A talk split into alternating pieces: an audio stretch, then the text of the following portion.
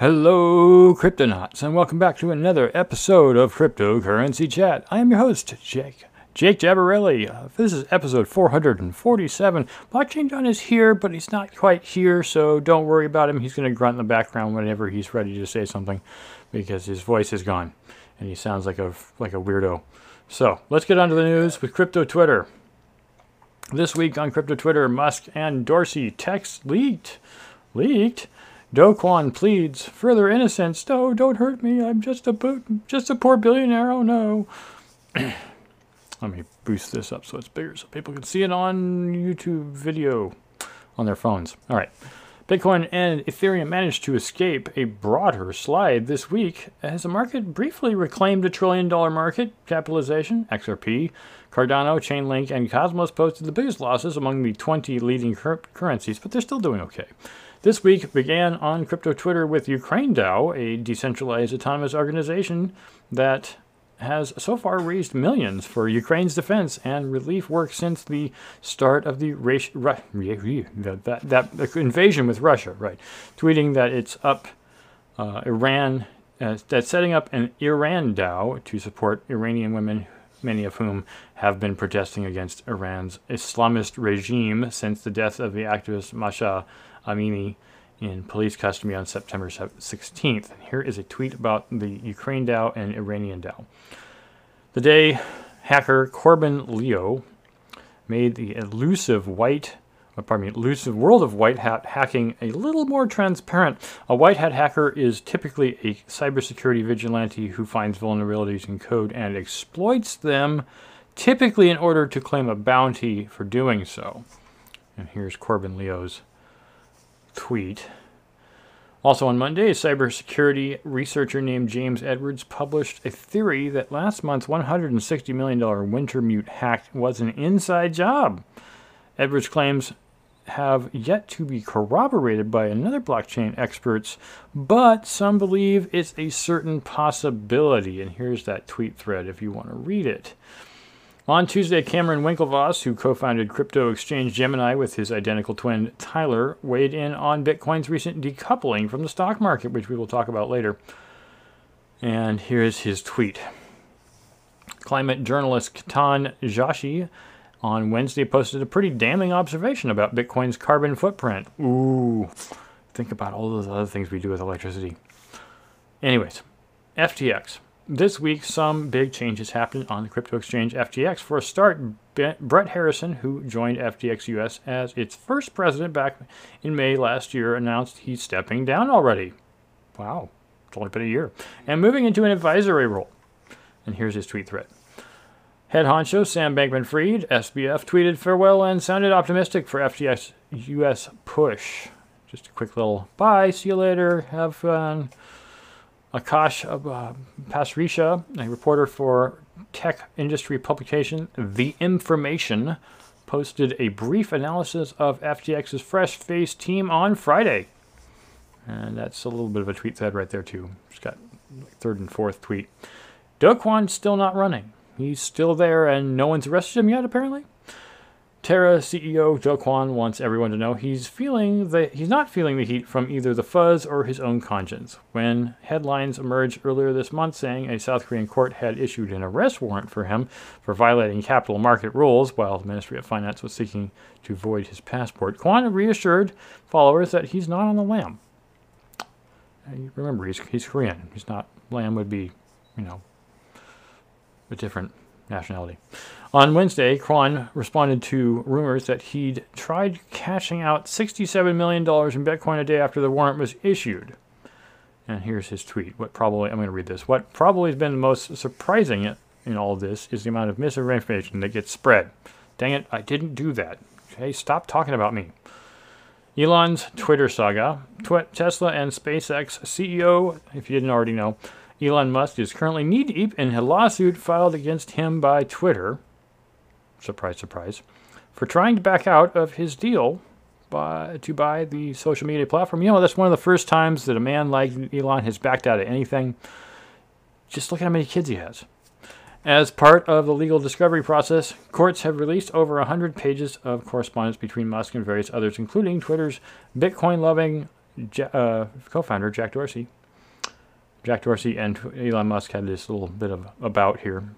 Turns out even CEOs need help with their homework sometimes. Twitter's user Sat, uh, Santosh Kumar took a cynical view of Musk's brevity. Not enough tweeting there, Mister Mister Twitter buyer. Hmm hmm. Anyways, yeah, this uh, not a whole lot of news. Very not, not some very much interesting news. The thing that personally finding most interesting is the thing about Bitcoin. Well, I hope we will get to that. I think we have ahead. No, no, I didn't talk about it. Anyway, so let's move on to coins. Since John will not be speaking, he's grunting. Can you guys hear him in the background grunting? This week in coins, Bitcoin, Ethereum escape broader market slide, as I said earlier. Let's move back to the top here. This, uh, by the way, Tim Hakki tends to write these articles. Uh, this is on Decrypt, just as a note. On Tuesday, crypto fleeting, fleetingly remained, regained rather, a trillion dollar market cap. The modest gains were wiped out on the following day by a brief crash, and coming into the weekend, Bitcoin and Ethereum are both basically flat over the past seven days. That's better than some of the other notable names fared in this past week. XRP was down 5% in the past week, even after an incremental victory in the Ripple case against the SEC. Uh, that will allow Ripple's attorneys to see emails about former SEC official Bill Hinman's 2018 speech, in which he labeled ETH not a security. Cardano down 7.5%, even after its Vasil hard fork. Solana down 5% after the network suffered a three hour outage on Friday, as they're prone to do. And Doge down 7%, whereas Avalanche down only 5 Not a whole lot of drops, but mostly just sideways movement. Did it surprises any... me that it surprised me that Cardano is down 7.5%, man. Considering that they just had a hard fork. I mean, yeah, I guess that's just the result of the bear market. Or is Cardano really a a shit coin that nobody wants to deal with. it's weird how much value uh, Cardano has, and yet still has no value. It's this, you know, multi-billion-dollar valued coin, mm-hmm. and yet it still doesn't seem to be doing anything. Like, you know, what is it? N- number seven, number six? Yeah, it's in the top ten, it's been in the top ten for a long time. Um, anyways, did any coins go up?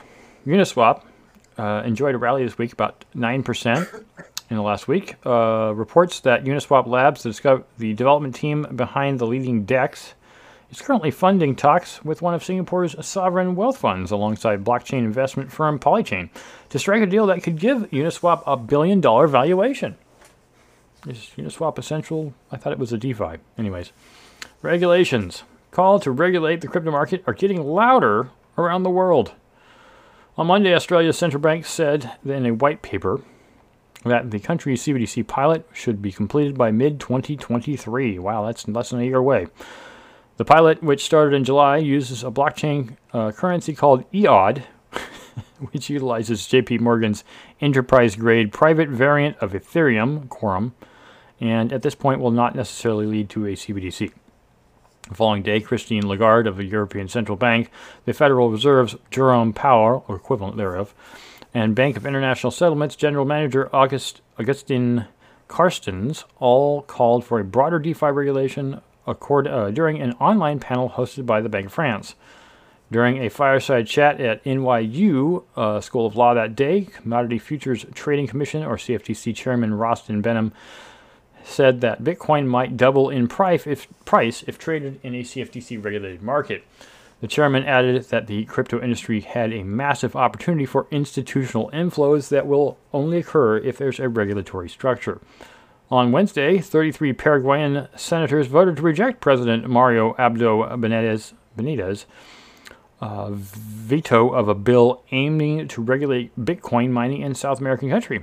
In July, Paraguay's legislator approved the bill to create a clear cut tax and regulatory framework that would allow miners to know where they stand while operating in the country.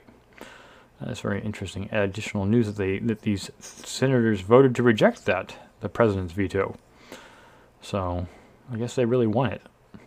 And it's not, not necessarily a bad thing. So, yeah, there's the not so much change in the market, although we definitely see that um, Uniswap has gained a bit. So, Ethereum killer Solana, which we talked about earlier, suffers another major outage. This is by Jason Nelson, also on Decrypt.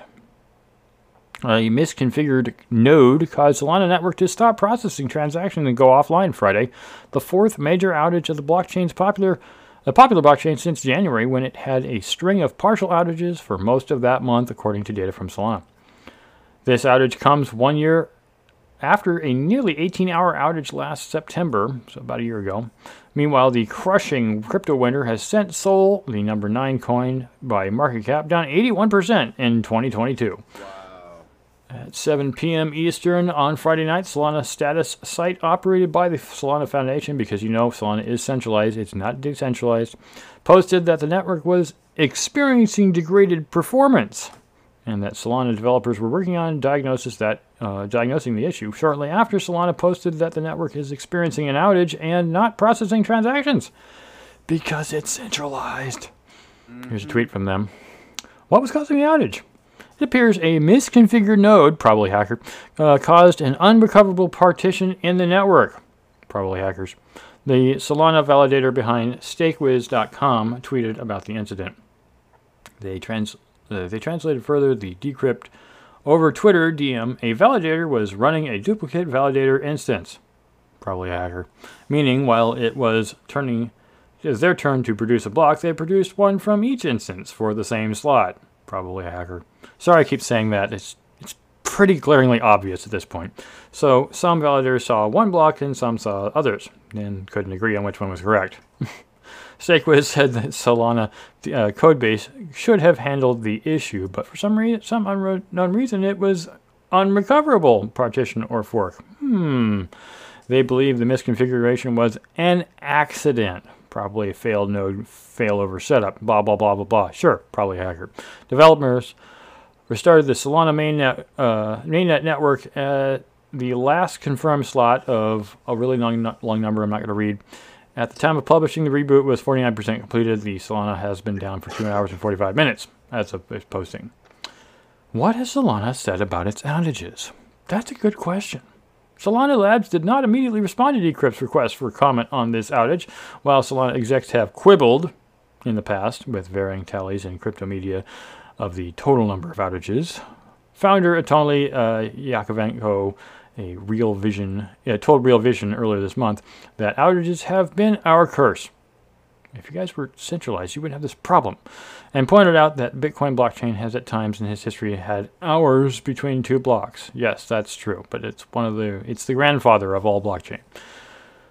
One of a new of smart contract blockchains hyped as Ethereum killers. Solana, everything that comes out after the main thing is an Ethereum killer, right? No, Solana is a block, popular blockchain for minted unfungible tokens, NFTs, and decentralized applications. After Ethereum transitioned to proof of stake, now it looks just like Solana, right? It's going to have the same kind of problems.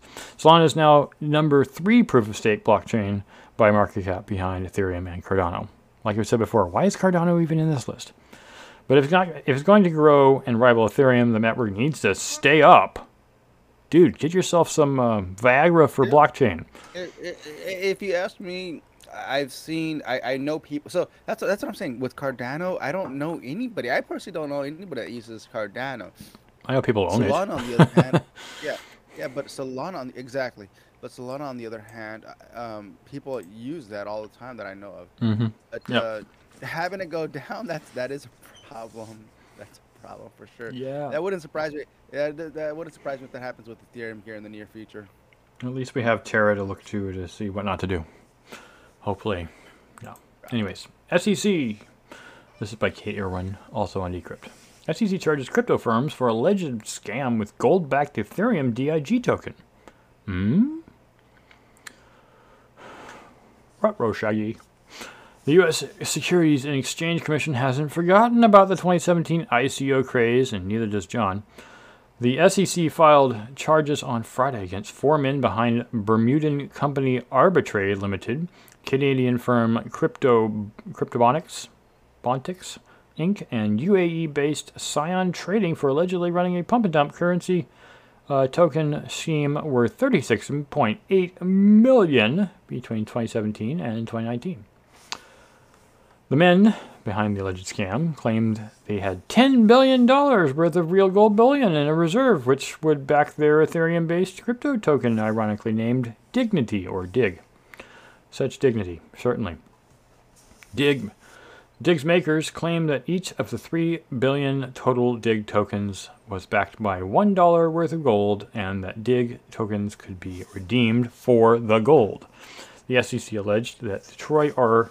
R.J. Hogg, James L. Goldberg, oh, he's got gold in his name, Stephen L. Braverman, and gold trader W. or Max W. W. Barber defrauded customers by lying about the existence of the gold and pretending to hire accounting firms to audit this gold. According to the SEC filing, DIG was created by Russian developers in 2017. The token was then pumped from May 2018 until January 2019 via false and misleading press releases and press conferences. Yes, all a bunch of BS. Notably, DIG was only available for purchase on Russian crypto exchange Livecoin. Hmm, very suspect. Well, later shut down in January 2021 due to an alleged rug pull, I mean hack, sorry, rug pull, hack, I mean hack, sorry. Uh, to make matters worse, Hogg, Goldberg, and Braverman allegedly sold dig tokens at Livecoin and artificially inflated prices. Yeah, according to the SEC. The alleged fraudsters, fraudsters, fraudsters have been accused of violating numerous sections of the Securities Act of 1933. Because, you know, that was a long time ago. It's almost 100 years ago. I mean, does that really mean anything anymore? And the Securities Exchange Act of 1934. The SEC wanted the accused to pay back all the profits earned or stolen during the alleged scheme, as well as additional civil money penalties. The SEC is also seeking an officer and a direct bar against the four men, a restriction that would prohibit them from ever becoming officers and directors of a publicly traded company ever again. Yeah. Stop making Ponzi schemes. All right, on to Michael Saylor's MicroStrategy. MicroStrategy, uh, this is by Andrew Asmakov. MicroStrategy on hiring hunt, that is, they're on a hiring hunt for Bitcoin Lightning Network engineer. They're looking for someone to do Lightning for them. We want Lightning. We're already powerful. We need Lightning. Thor, Thunder. Oh, no, that's Thunder. We need uh, Zeus.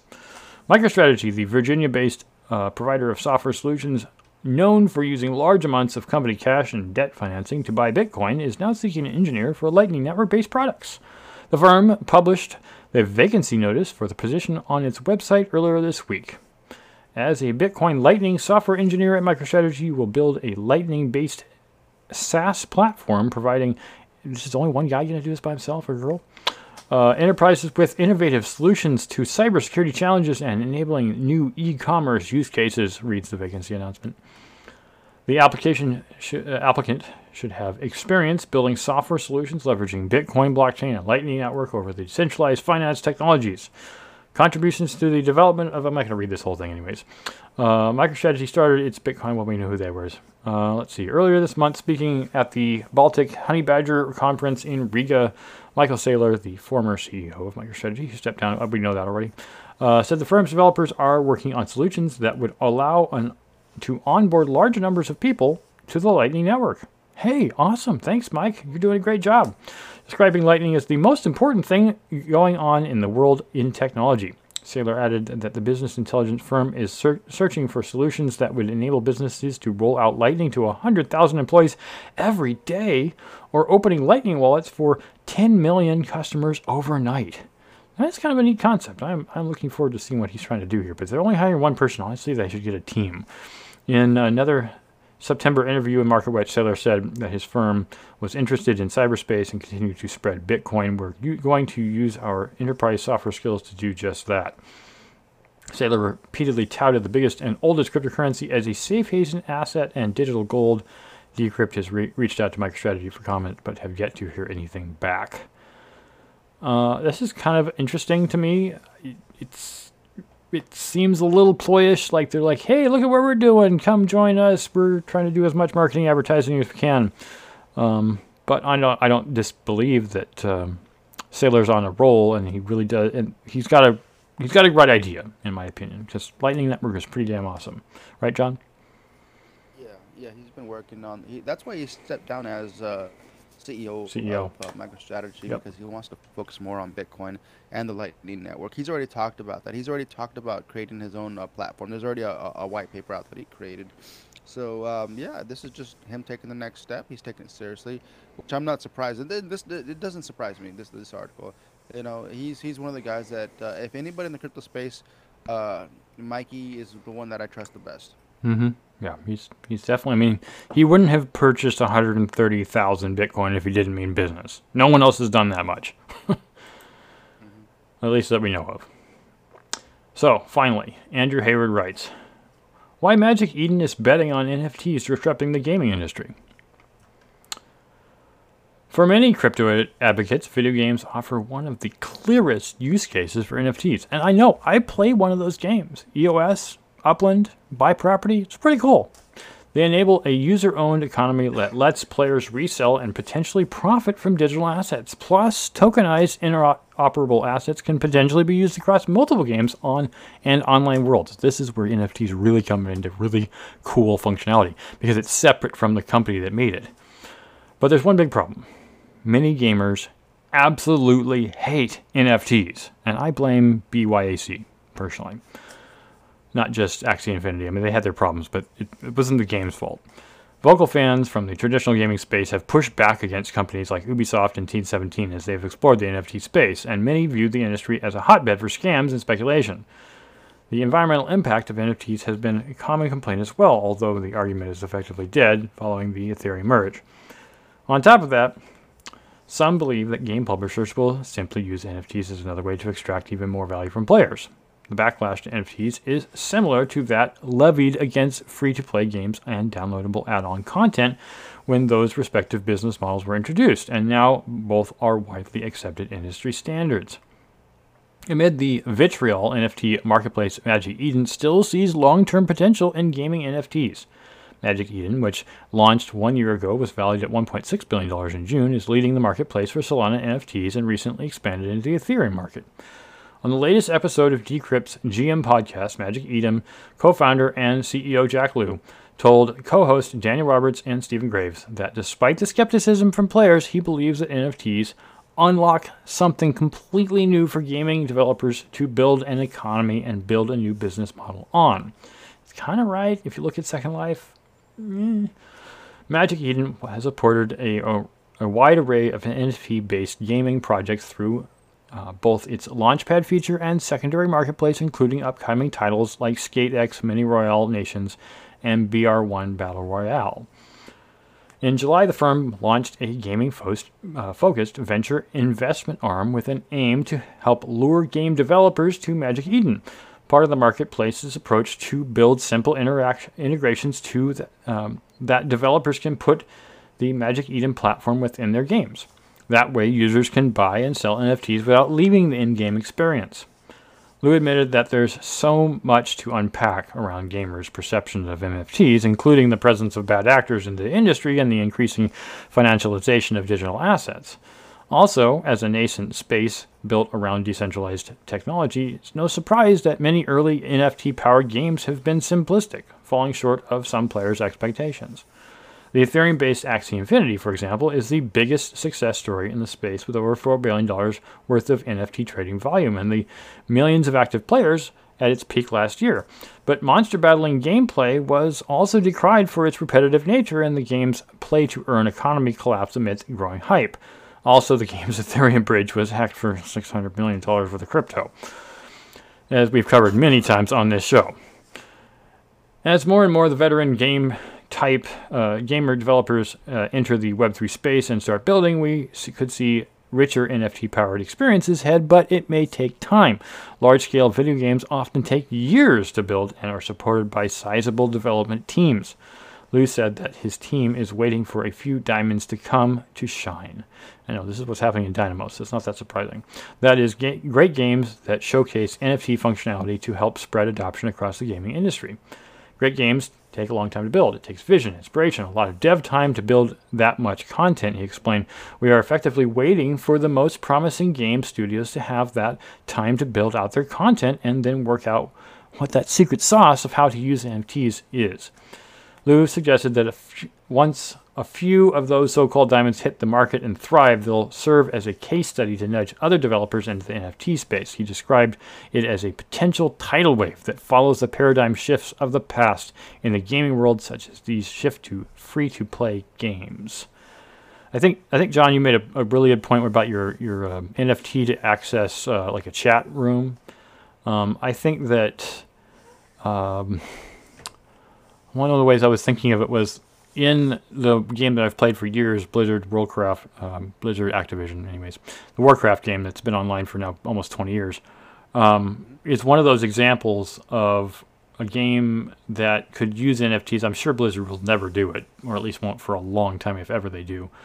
Um, but is the thing I was thinking about in particular was not just chat chat room access, but um, like authentication access. Now we talked about this, uh, not just authentication to a particular chat room, which is just one way of looking at it, but like trustworthiness. Like if you obtain an, an NFT within the game that took an immense amount of time to either get the the pre-requirements to to to acquire, not so much purchase, then you'd have this incredibly valuable thing that would attach to you individually, but it would not attach to you as a person so much as your gameplay. And so it would it would recognize like the way I look at it, but in particular is in World of Warcraft the thing was the legendaries. Legendaries are really difficult to get. Well, they used to be really difficult. Now they're not so hard, but they're still very hard to get in as far as gameplay is concerned. And I was thinking that in gameplay that could be something of value. In that sense, getting one of those difficult to obtain legendary items could and it's absolutely worth a lot of money, particularly for players who play really, really high end stuff. And then they want to be able to change their characters. So like if you played a character up like a World of Warcraft character um, to a really, really high level, you can't not according to the terms of service sell that account and sell that character to somebody who has no skill and just wants the character. Um, and why not make that something that people could do? Now, I know that the reason that Blizzard doesn't like doing it is because they don't like having to involve the outside economy in their inside economy, because then it kind of unbalances for people who just don't have money. Um, but I think that in a proper a proper NFT market, that could be an immense immense boon to the industry. So I do agree with uh, Jack Lu on this ideal. So that's all we got for today's uh, Sunday the 2nd of October 2022, episode 447. Let me just point out the uh, Cointree list here. If you guys appreciate our content, please be uh, free.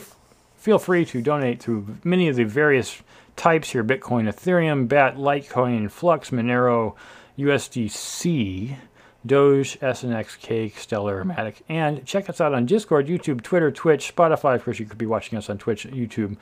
But we also recommend Odysee because it is blockchain based media and there's no ads. Also, Coinbase, Gemini, Cash App, etc., etc., etc., all kinds of ways you can get in contact with, as well as Reddit at the very bottom. And if you'd like, you can purchase one of our great, awesome t shirts, Stats, and HODL, as well as Diamond Hands, and then our company logo t shirt, Stats, and HODL, with the uh, script on the back. So, as we always say at the end of the show, and I'm sorry John can't participate today because he's feeling a little under the weather. Thank you all for listening. Stack, Sats, and HODL. Adios.